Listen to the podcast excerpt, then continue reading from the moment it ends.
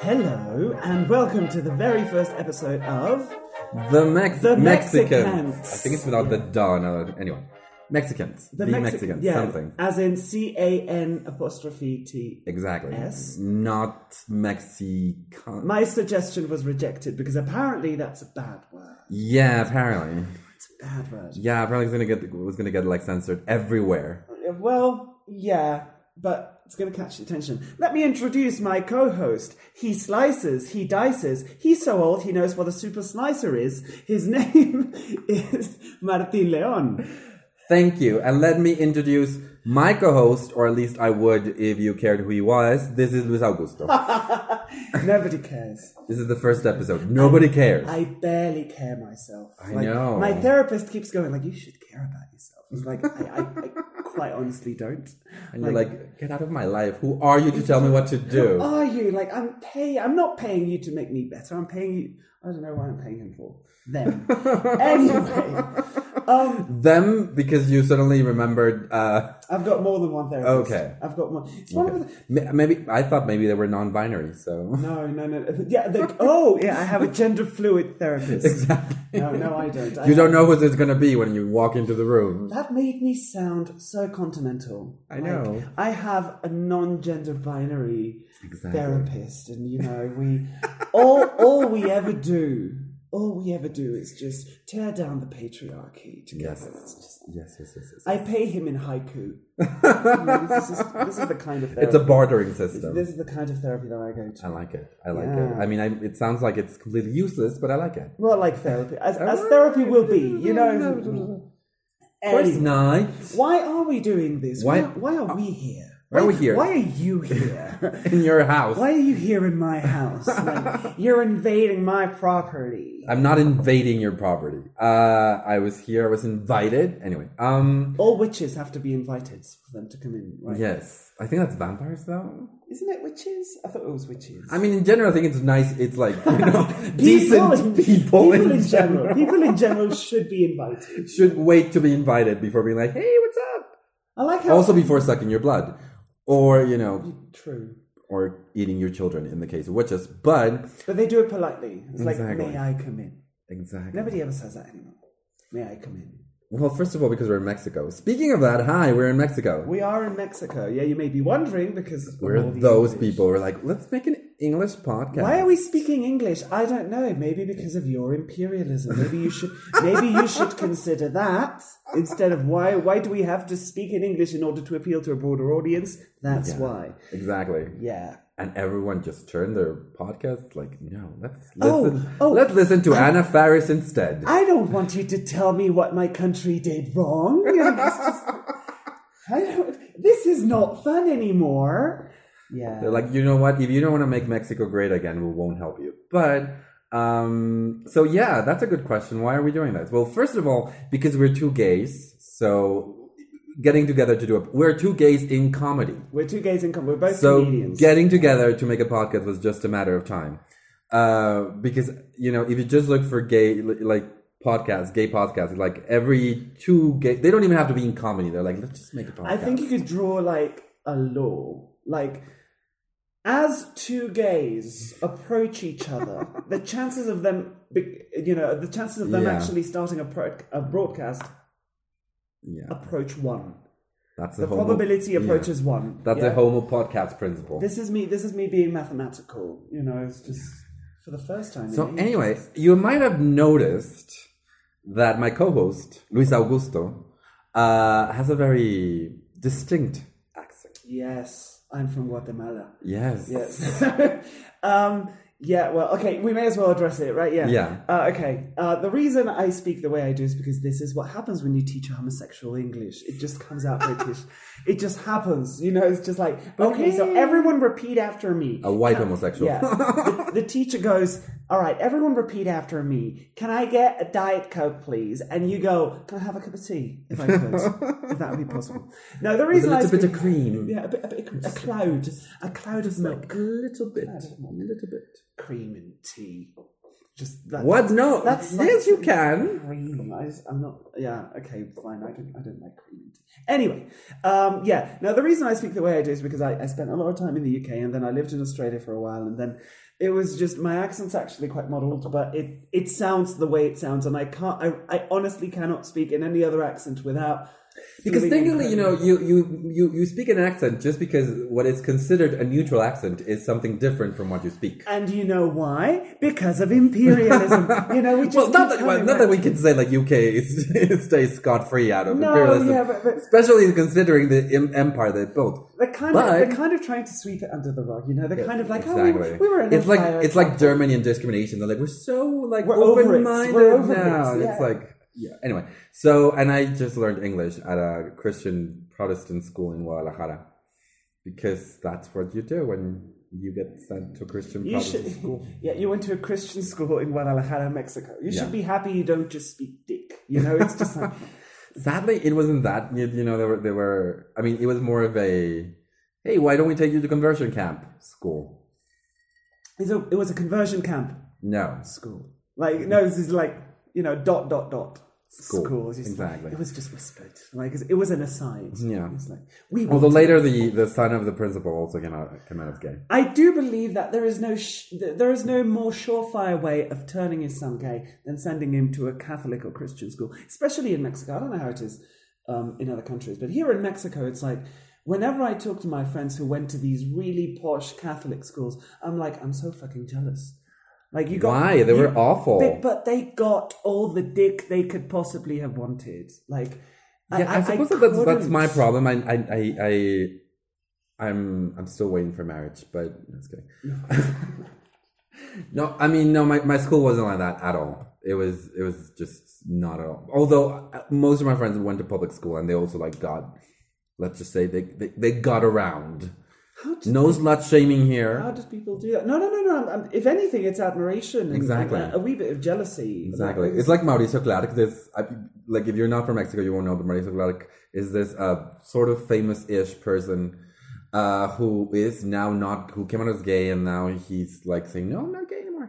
Uh, He got better. He got better. Very Monty And- Python's like, exactly. I'm feeling better. Like it's okay. I'm not dead. I'm and he did an interview for a magazine, and they're like, and he's like, at one point, at one point, I had sex with eight men at the same time, but I know God has forgiven me for that. And I'm like, dude, if you at some point had sex with eight men, I think God was okay with you from God start is with. giving you a high five. God is like my man Mauricio. Like, exactly. Look at what you've It's done. like I haven't had sex sex with eight men in my entire life. You know. It's like look, look how far you've come, and look how much they've come. You know, it's like that, that sort of. So, anyways, So anyway, so since this is our first episode, Yeah. the idea of this podcast is that we're going to be talking about, uh, you know, pop culture things, TV, Comedy.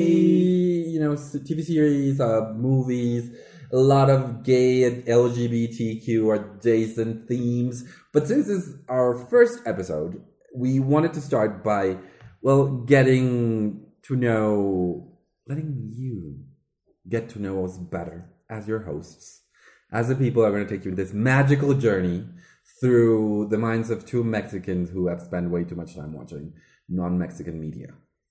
especially because you know, let's admit it, the Mexican media that you guys are getting in the states, or even in the UK, I'm not really sure that like the UK is vaguely aware of Mexico, but um, I mean, telenovelas are being translated and telenovela, yeah, no, telenovela, but that's the thing. You're getting a very distorted view of Mexico, which is Roma is on Netflix. I can't really, yeah, I I can't really blame you for getting a distorted view. Like we all get distorted views of, of different places, but I we do think, and we did think this that would be a, a rather relevant podcast to make because, um, essentially, right now Mexico is like, we're, we're I, I, I'm personally, I'm fairly anxious person, and I, I am a bit anxious about how Mexico is being portrayed, particularly in the states, because there's so much fear directed at Mexico in the, in the present um, administration. Like, I mean, there's always been fear. Here's the thing: it's not a Trump thing. That's something. no, but he's that- yeah. exploiting it. Yeah, he's but that's something using that- it yeah. as a as a I don't know as a launching pad for you know like, yeah for the wall. Yeah, exactly. For the wall and for all sorts of, of beliefs. And obviously, he is appealing to a crowd that has certain, you know, some prejudices against Mexico and Mexicans. But you, and here's the thing I can't really blame the people who are starting to hate Mexicans now. This may be a, very, a bit, bit controversial. Like I, I literally just made half the people listening to us just switch off. Yeah, oh my God. No, but we're gonna get. Do you want to share your Twitter? No, the thing is, yeah, you can you can send all hate comments At real Donald Trump. at yeah, at real Donald Trump. No, here's the thing.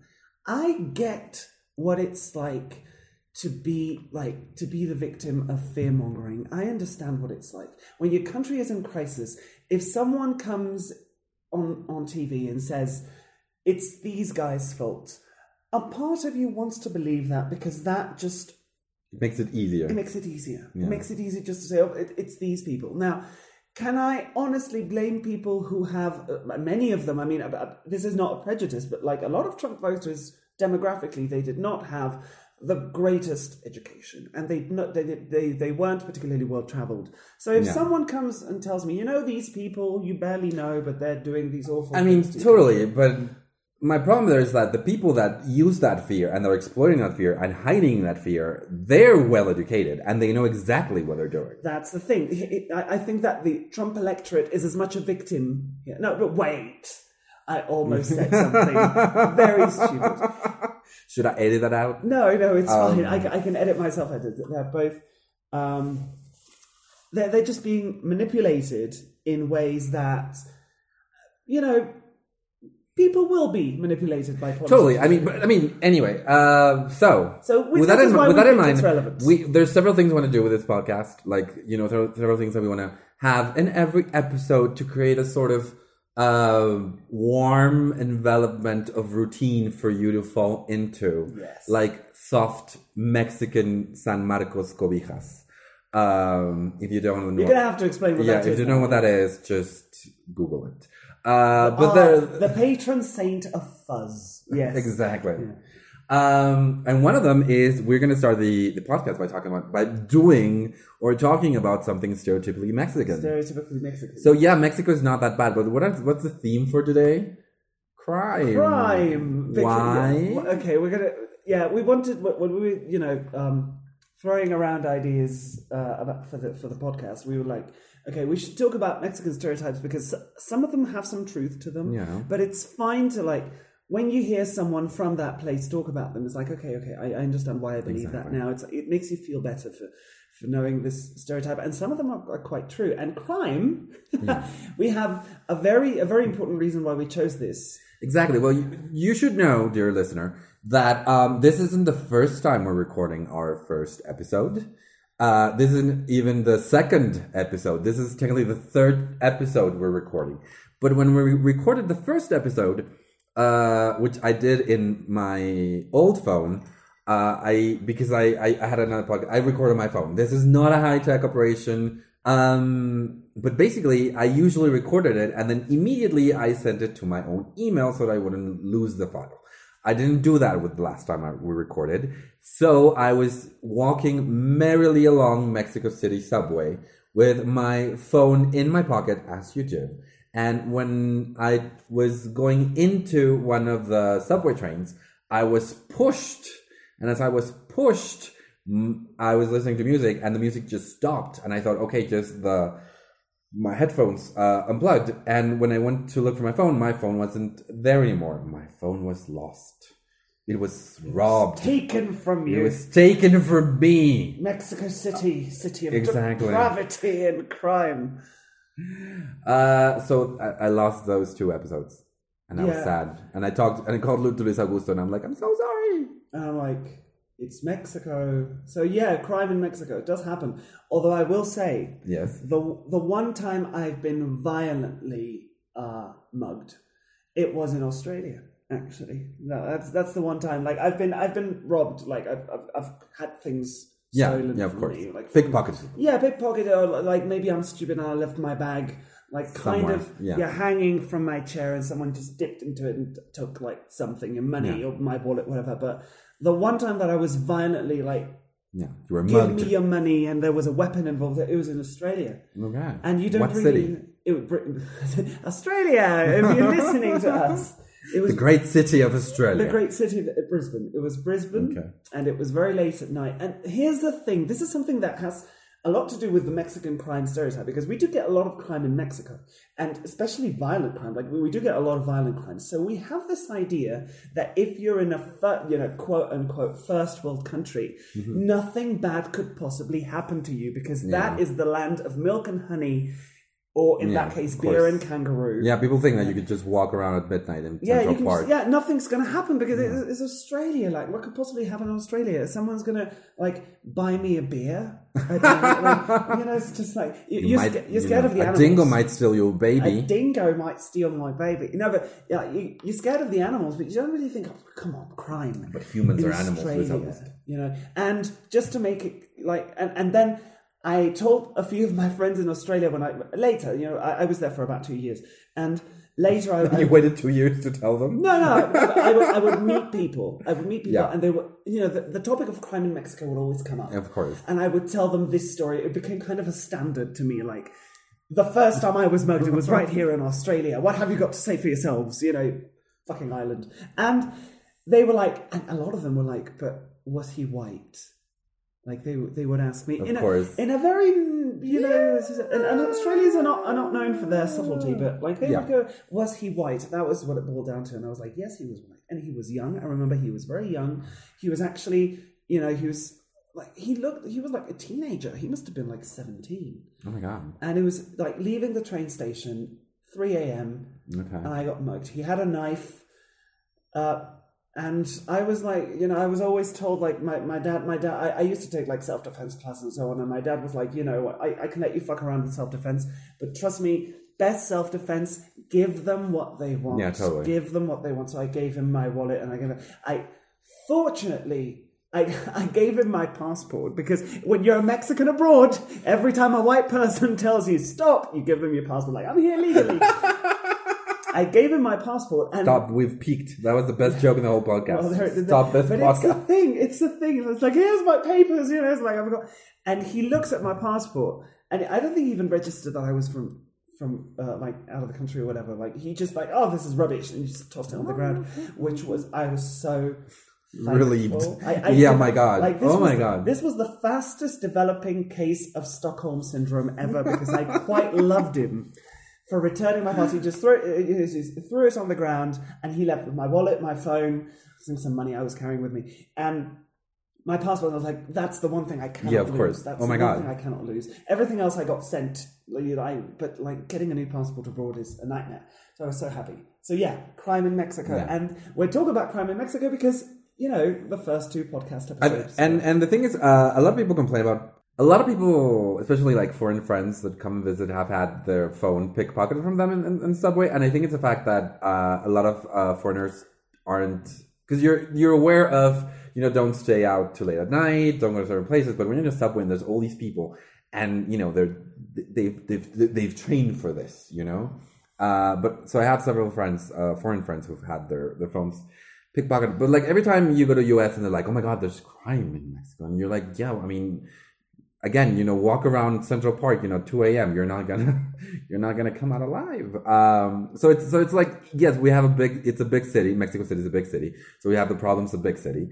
Um, and you know, uh, and yeah, we might have you know our you know dangers in other parts of the country. Oh my Uh, God. So come to Mexico; it'll be fun. No, it's it's fine. I mean, Mexico City is fine. A lot of places in Mexico really are. Yeah, like all any part you see with a whole bunch of tourists, like Cancun and all that, they're they're fine. And you know, you'll do mean- fine. Come spend your dollars; it'll be fine. I know Mexico has this whole thing that if you have Mexican DNA, whatever the fuck that is, they'll give you a discount. Really? You didn't see that? How do they collect the DNA? Like, They do a test. Please ejaculate Uh-huh. on this cup.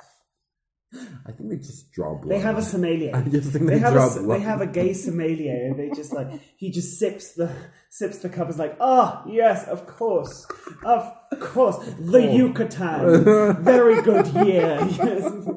So that's our Mexican stereotype for the day: crime. And also, you can help us with crime by doing less fucking coke. Thank you, America. it's true. It's true.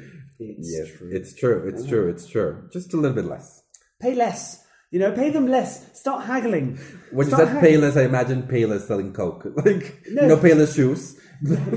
no, pay pay them pay your dealer less. Start haggling. Start going. Oh, it's- a hundred. I'll give you twenty, and just slowly drive. Like let's make yes. let's make like a house market, hu- you know, housing market bubble. Just because dealers dealers are known for their, you know, even-minded, you know, like such even-tempered uh personas. Look, they need to make a buck. That's true. So anyway, uh, so that's uh, the Mexican stereotype for the day. We've talked about why we're doing this. Have you talked about why we're doing this? Yeah, we're doing this because we want people to get to know. Yeah, Yeah. get to know us and get to know Mexico. Get to know the Mexican. Uh, since we're and also because we're comics. comedians and we want people to come to our shows. But like what? We want people to come from the states to our shows. Like, is that is that part of the plan? Well, ideally, Luis Augusto, someday we will have a show in the U.S. Okay? That would be good. You I- have to dream big. We actually have a show in English next week Yeah. at the American We Legion. have two. Yeah, Oh, we have We two have actually. We have Pinche Gringo, which was named by an American. Leave me alone. Don't at me. And we have um, what's it? And then we have American Legion. The American Legion, which which is every bit the Handmaid's Tale as it sounds. Like it's just a blessed be the fruit, may the Lord open. Yes. I had I actually have done a show there before, and it was like four comedians, and the only audience was basically this like sixty year old veteran from Texas. Oh my god. So it's like, so it's like Martin, you're gonna do the, be the last, and like nobody was making this guy laugh, and I'm like, of course, yeah, the gay guy's gonna make the sixty year old veteran from Texas laugh, and actually it worked. It worked. There you go. I talked about how I had uh, I had a cousin in the army, and I think he immediately was like, "Oh, he has a cousin in the army. Can't be that bad." he supports the troops. Exactly, Yeah. and I do. Um, at least I support my cousin having a job. Uh, Fair enough. So um, so since to get to know know each other, uh, we have we have had we have three questions we're gonna do. We're gonna do. We're gonna ask each other, and you know, first you're gonna ask a question. I'm gonna answer. it, Then you're gonna answer your own question, and then we will start again the process three times. All right. Well, six times technically because it's six questions. Anyway, uh, I'm fun like that, people. Yeah. Like just strap in to over explaining. I'm basically Nemo's dad. Basically, Nemo's dad. Well done.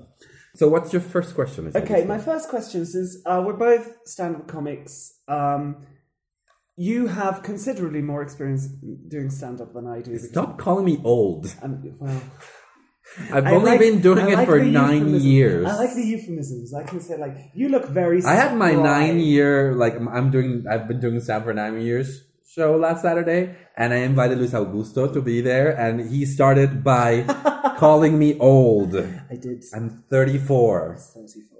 and you are I'm 20. a cunt. I am a cunt, and I am a motherfucking cunt. So anyway, what's your question? Uh, my question is, um, and it's something that I, I've, I've, I've, I've often wondered about, like with, with stand up. When did you first realize you were funny?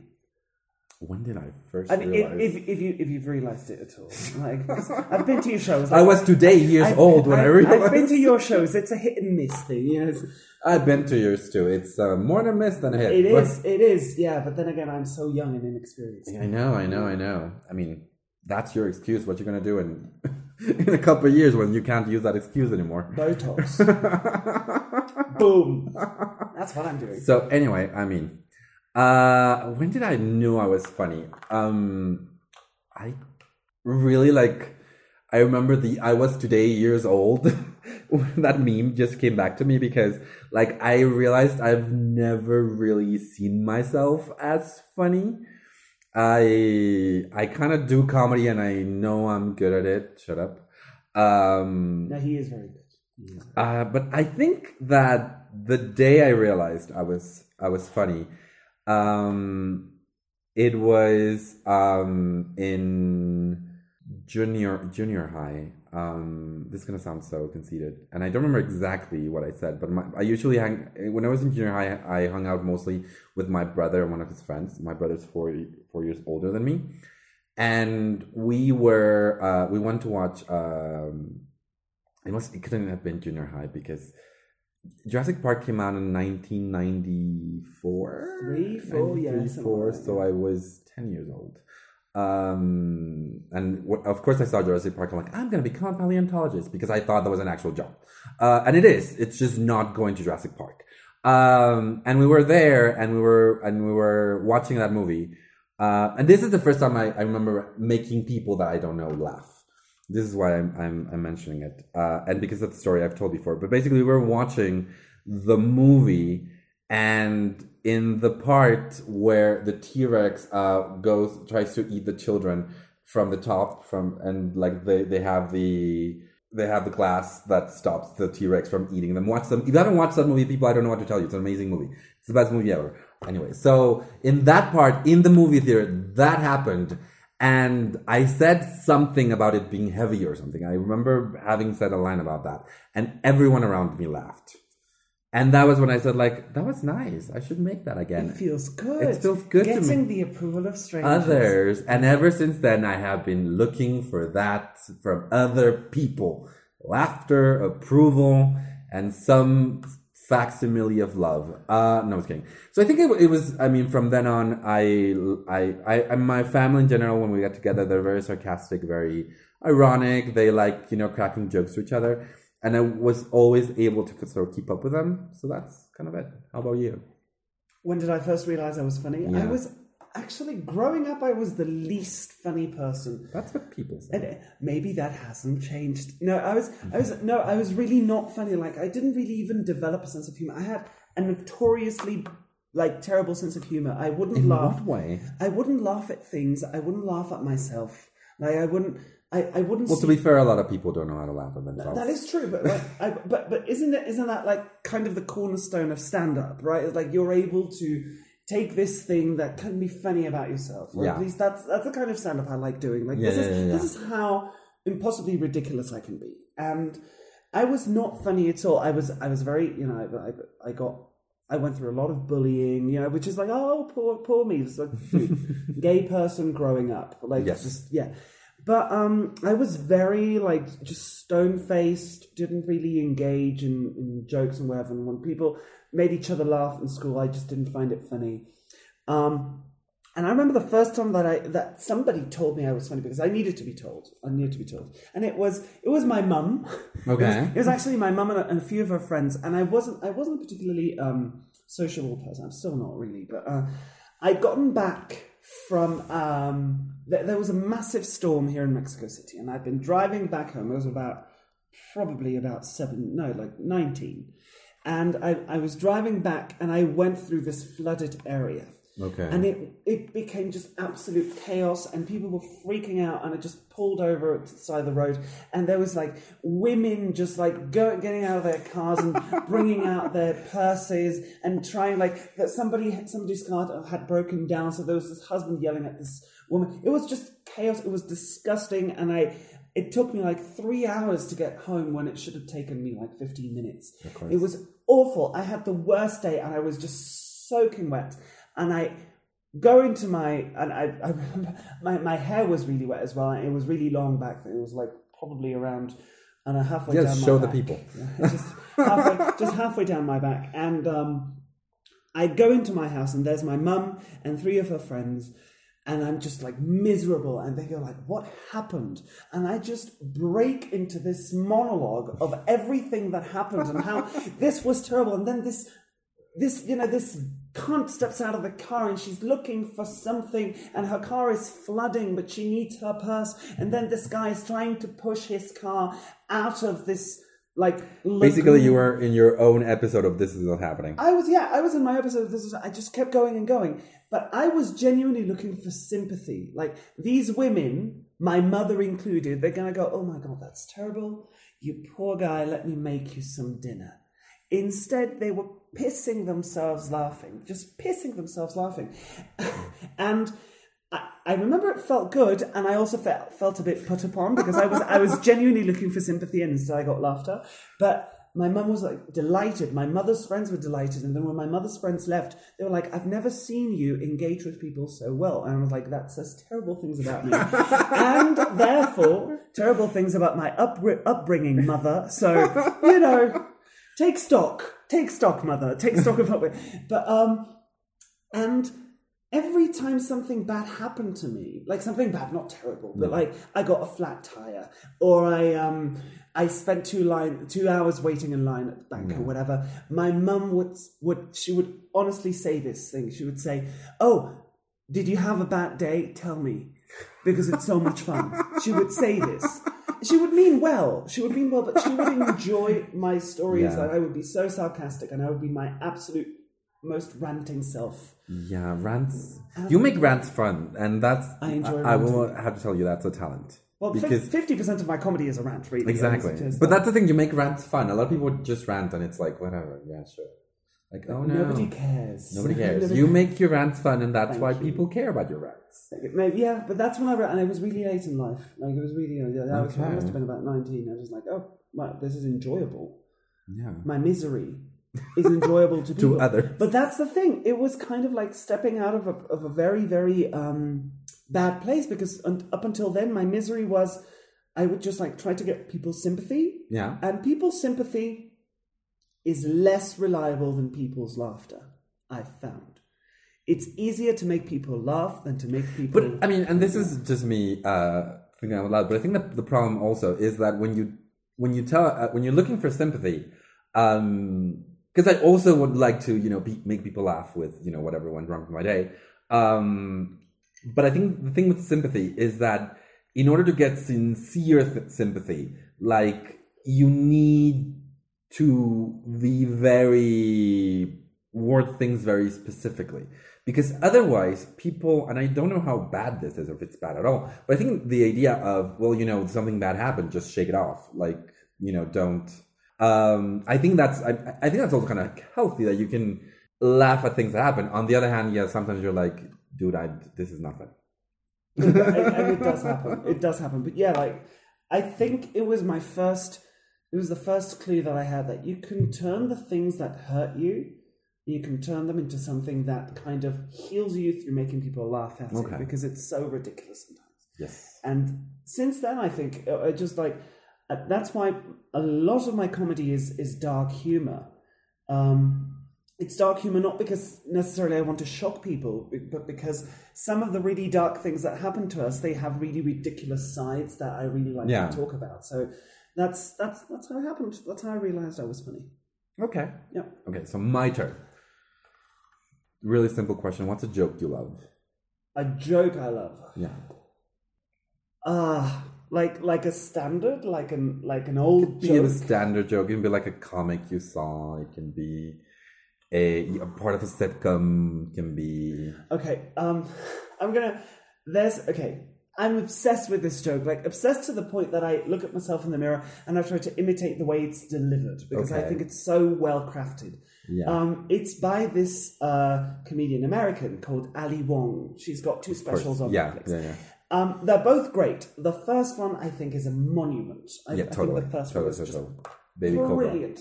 And she's got this joke where she says, like, um, sometimes I like to surprise the man I'm having sex with by pushing a thumb up their asshole.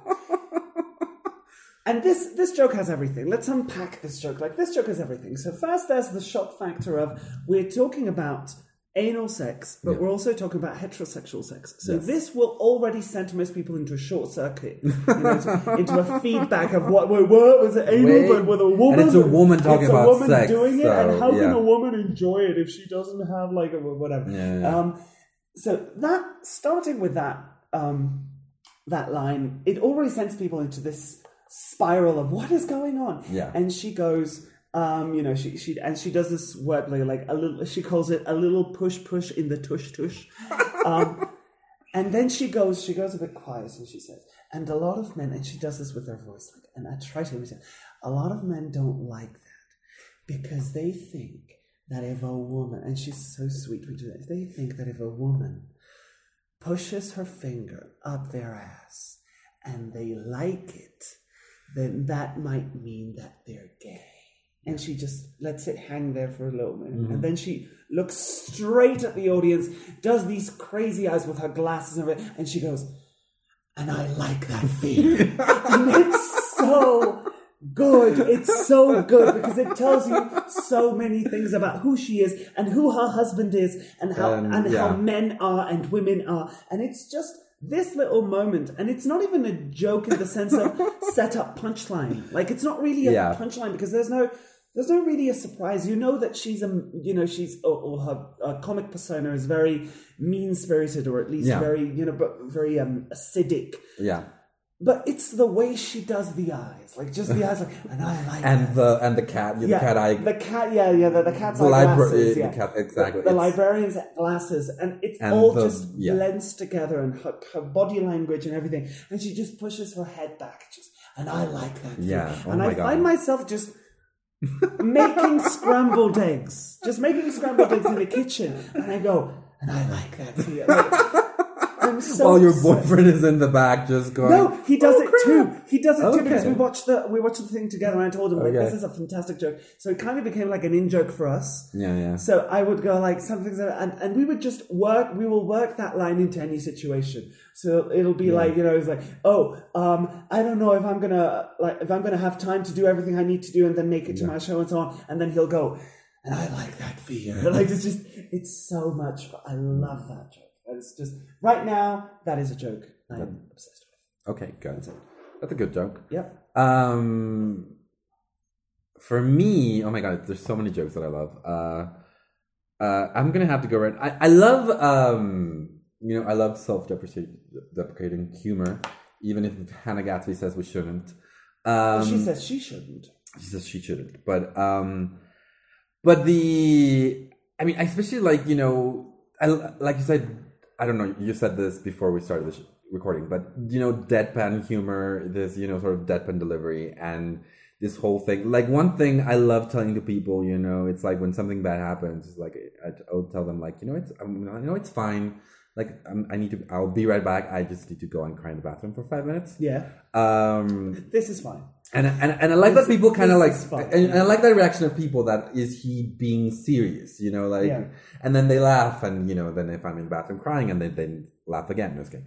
Um, or you know, when I tell people, you know, when all else fails, just like if you're on stage and no one's laughing, you know, just remember that the one thing that will people always laugh at is if you just like, you know, like go down to a fetal position and cry. People love that. Um, so, uh, and I, and I do that because it, it makes, you know, a, a comedian get laugh a little before going on stage.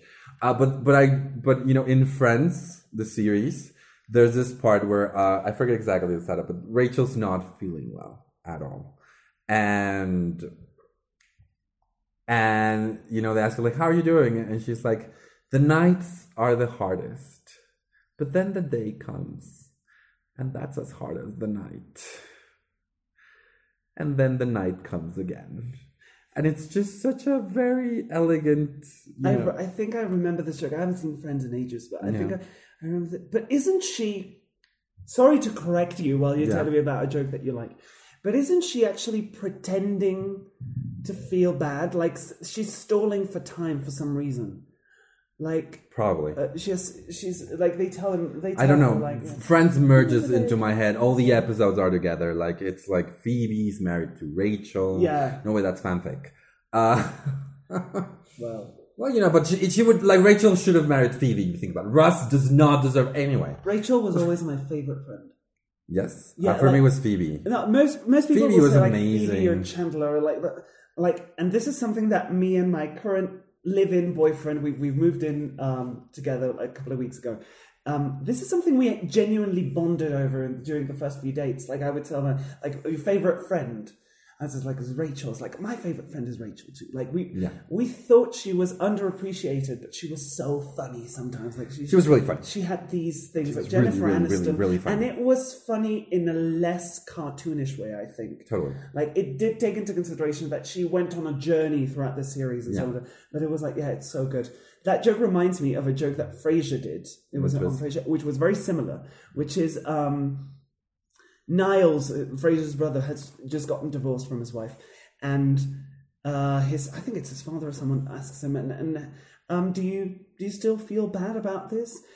Um, and he says, Well, I do feel bad sometimes when I'm alone, and sometimes with when I'm with other people. Yeah, Yeah, it's, and it's, it's this like double. Get It's like it's like that Shania Twain song. It only hurts when I breathe. Anyway, uh, so next question. The topic of the next question is uh, fandom, right? Fandom, yeah. Uh, because you, you, uh, we, you know, it's, it's what we bond over these Yeah. days. Like, what do you like? Fandom is a very like you know a, sort of like a very modern term, and it's like gotten into now it's in the mainstream. Like it used to be more a Tumblr thing when Tumblr was fun and had porn. Uh, I mean, it still has porn. It's just harder to find. So, what's your question about? But if there's a will, you know, if there's a I will, mean- you can't stop people from having porn. Like, there's no, there's no way you can stop that. Um, okay, so about fandom, uh, this is this is going to be really stupid, but um, who was your first fandom like crush? Like, What's my first fandom crush? You're just dead set on making people know that I'm old, aren't you? no, not really. Like my first fandom crush was uh, Neverending Story. I just, I just Atreyu, spoiled my- or the or the or the Good Luck Dragon.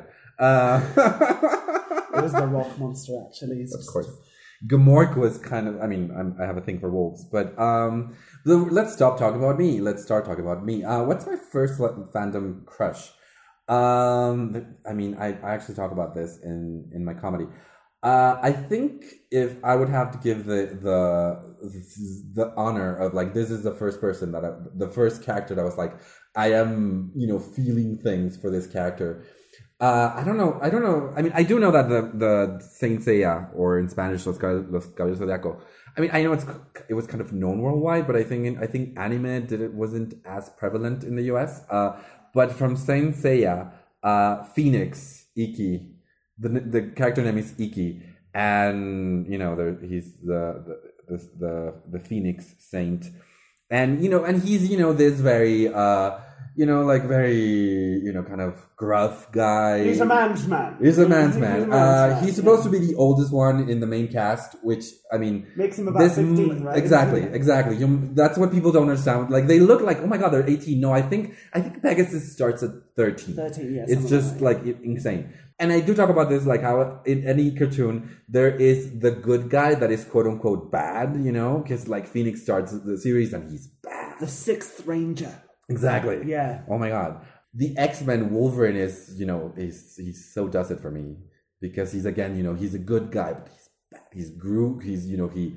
he broods and you know he's emotionally unavailable and will never be able to love you. And that's what I love in a man, and that's why I'm alone. I was gonna say, I was gonna say, like, I see a pattern here. yeah, totally. Like, you know, if, if they're violent and they and you don't know if Yeah, but they're not violent against you. They, Okay. they will take care of you, and they'll be like, "No, don't come too close because I'm violent." And you're like, "No, it's fine. I can." And then you go, "I can fix them because you're because." Uh, Everyone likes a project. Like everyone, everyone likes a project. exactly. That's why I love YouTube tutorials. There you go. Uh, so yeah, I, the, the honor would go initially to uh, Fe- Ikki of Phoenix of Saint Seiya. And about and how about you?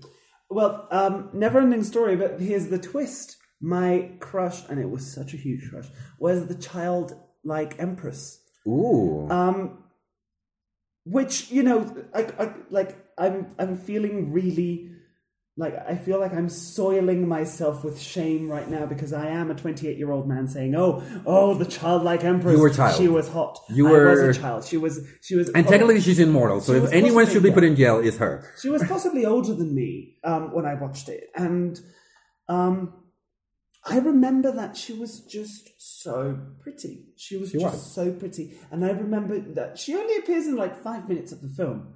And there's this beautiful scene at the end where, like, the nothing has consumed all of Fantasia, and it's just her and Bastian Yeah. and she saved a grain of sand. She saved a grain of sand, and that's all that's left. And she tells him, and she's so she's still strong. I, I remember that she was still. She wasn't like, oh my god, poor thing. She was like, there is hope. Yes. There is hope. This is this is what you must do now. Instead of just like, oh, please help me. Like, no, she was like, there is hope. You have to do this. But it's this beautifully lit scene where there is nothing. Yeah. Like it's just black, but you can see their faces, and they both look so beautiful. They're both both children. They look so beautiful.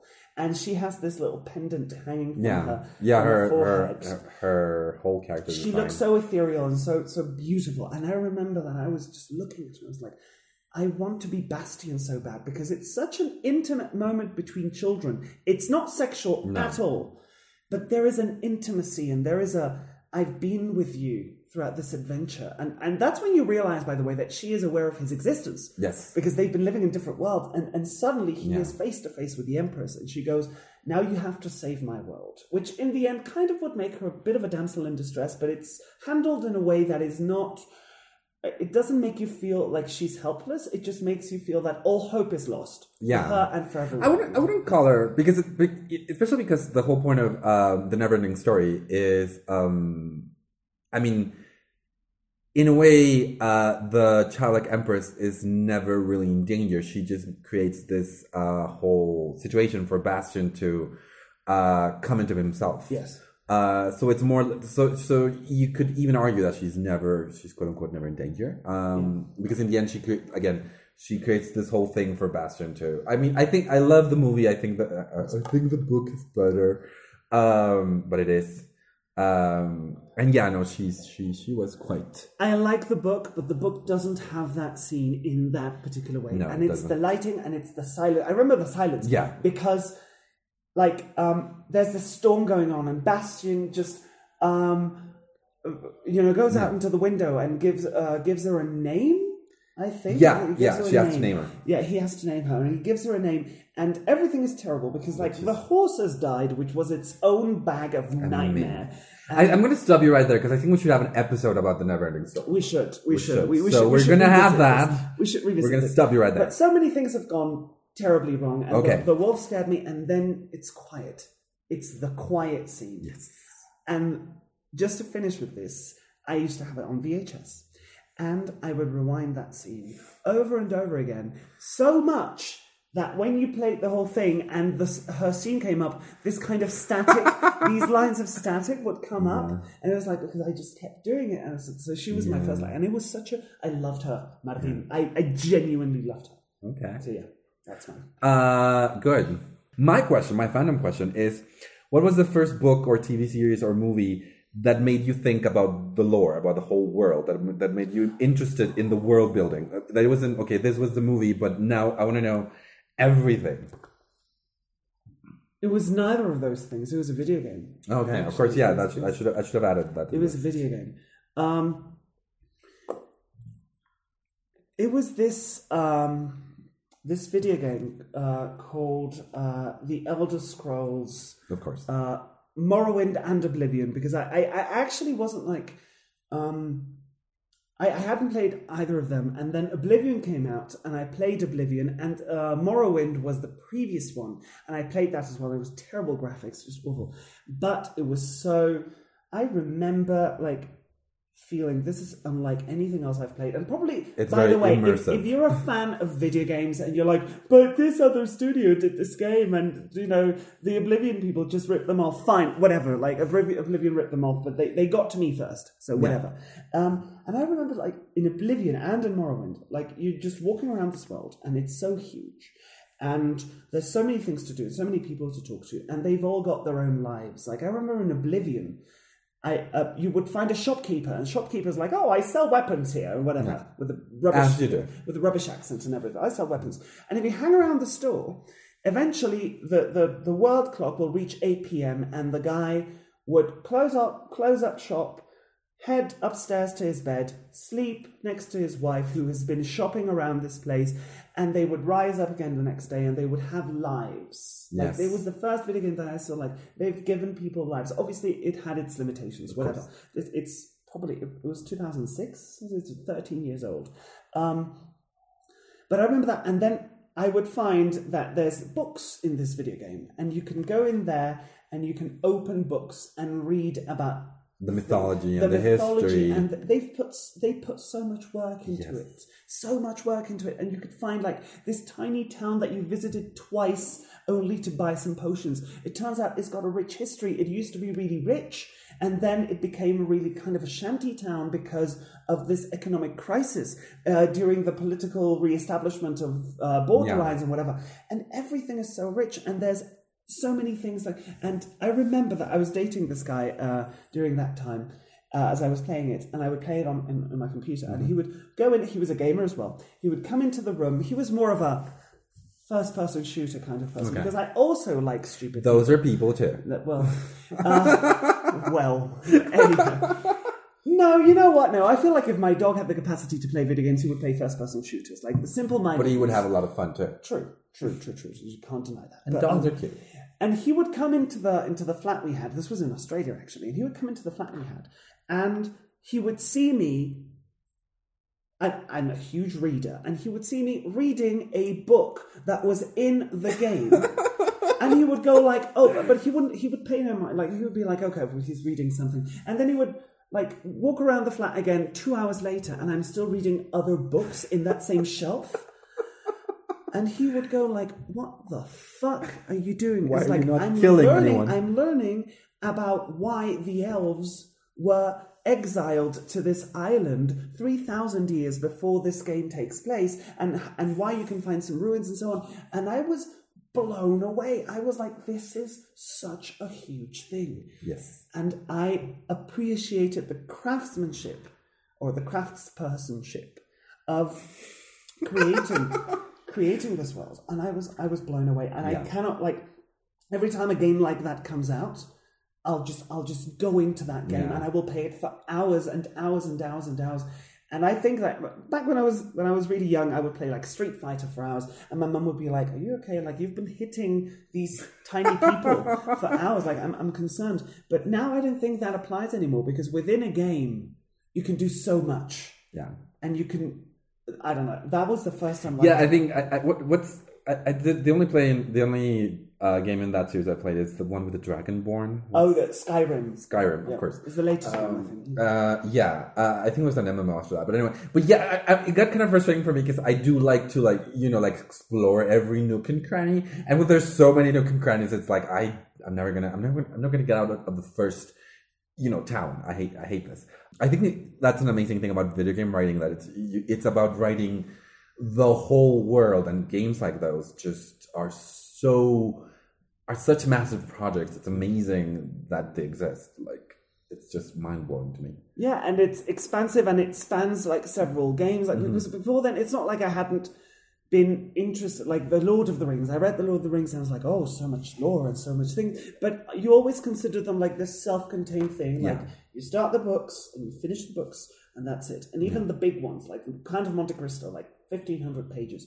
Yes, but the story is done. There's nothing beyond that because you're a big fan of fan fiction. Like I am. and I what I really I'm, I'm not that much of a fan. I've I've read I've take I've, I've even like given it a crack to write a couple. But what I really love Mm. just about know fan about you. fiction, yeah, but, but it's just it was I, I never even published it. But If you was, hear that, ignore it. yeah, but um, what I really like about fan fiction people, the fan fiction crowd, is that they refuse to let a story go Yes. they will not let it fucking go. A lot of people's like, that's annoying. It's like, well, I mean, I mean, maybe, but it's also admirable. and I, and I will take the, the opportunity to now- now answer uh, the question, um, which is uh, for me it was actually um, Sailor Moon, the cartoon, uh, because Sailor Moon, uh, you know, you know, it started, and of course, you at first you only had Sailor Moons are Mercury, Saturn, Mars, Jupiter, and Venus. So there was a question like, what about the other planets? Uh, There are other planets. Exactly, and and and, and I knew at the moment that there was that they had you know that they the Sailor Scouts already uh the other the outer sailors Senshi as the Twa were already out in Japan. We just needed to get them to translate the whole thing.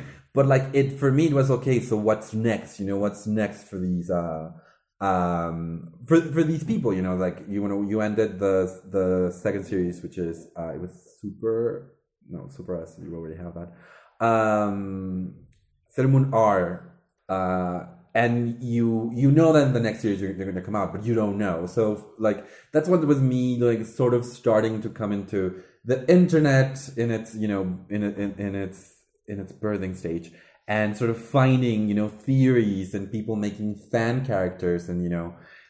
Like this is my idea for Sailor Saturn. This is my idea for Sailor Neptune. This is my idea for Sailor Pluto. Whatever.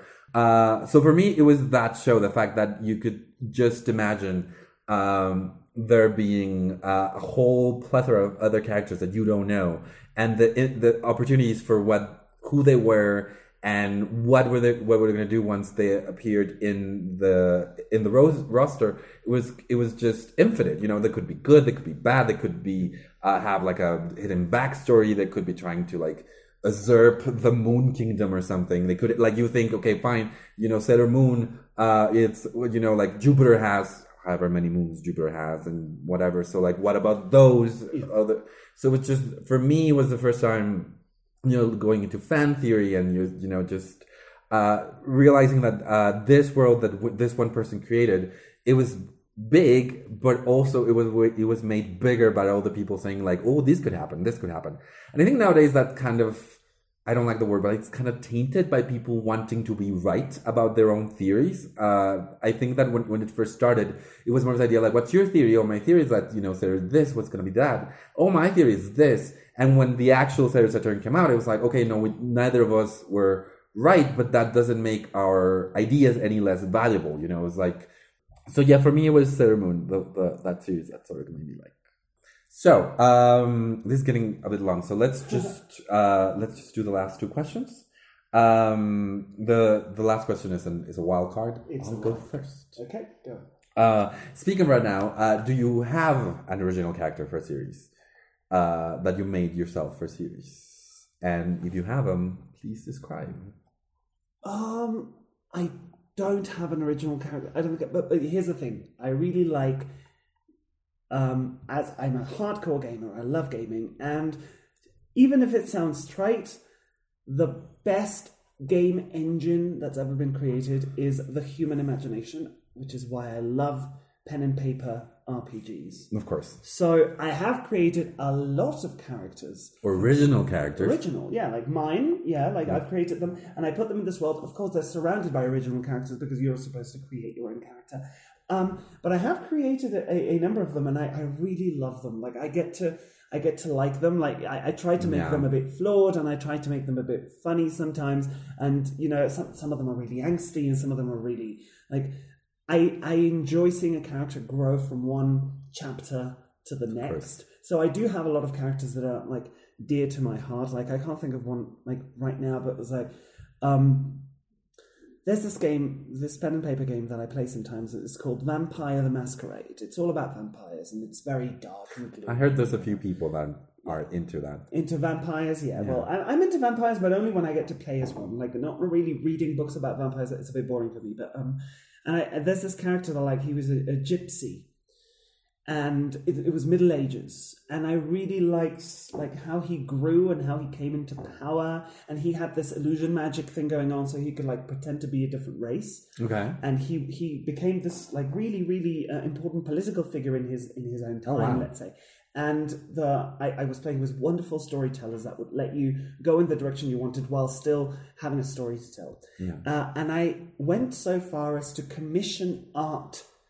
of this character so i would seek out people online and i would be like this is what my character looks like and I remember reaching out to this. This was Deviant Art times, and I would reach into this, uh, reach out to this girl who drew these amazing characters, and I was like, I want you to draw three, like a triptych of how he started, his darkest hour, and his best hour. Okay. And she mailed me this triptych, and I still have it with me.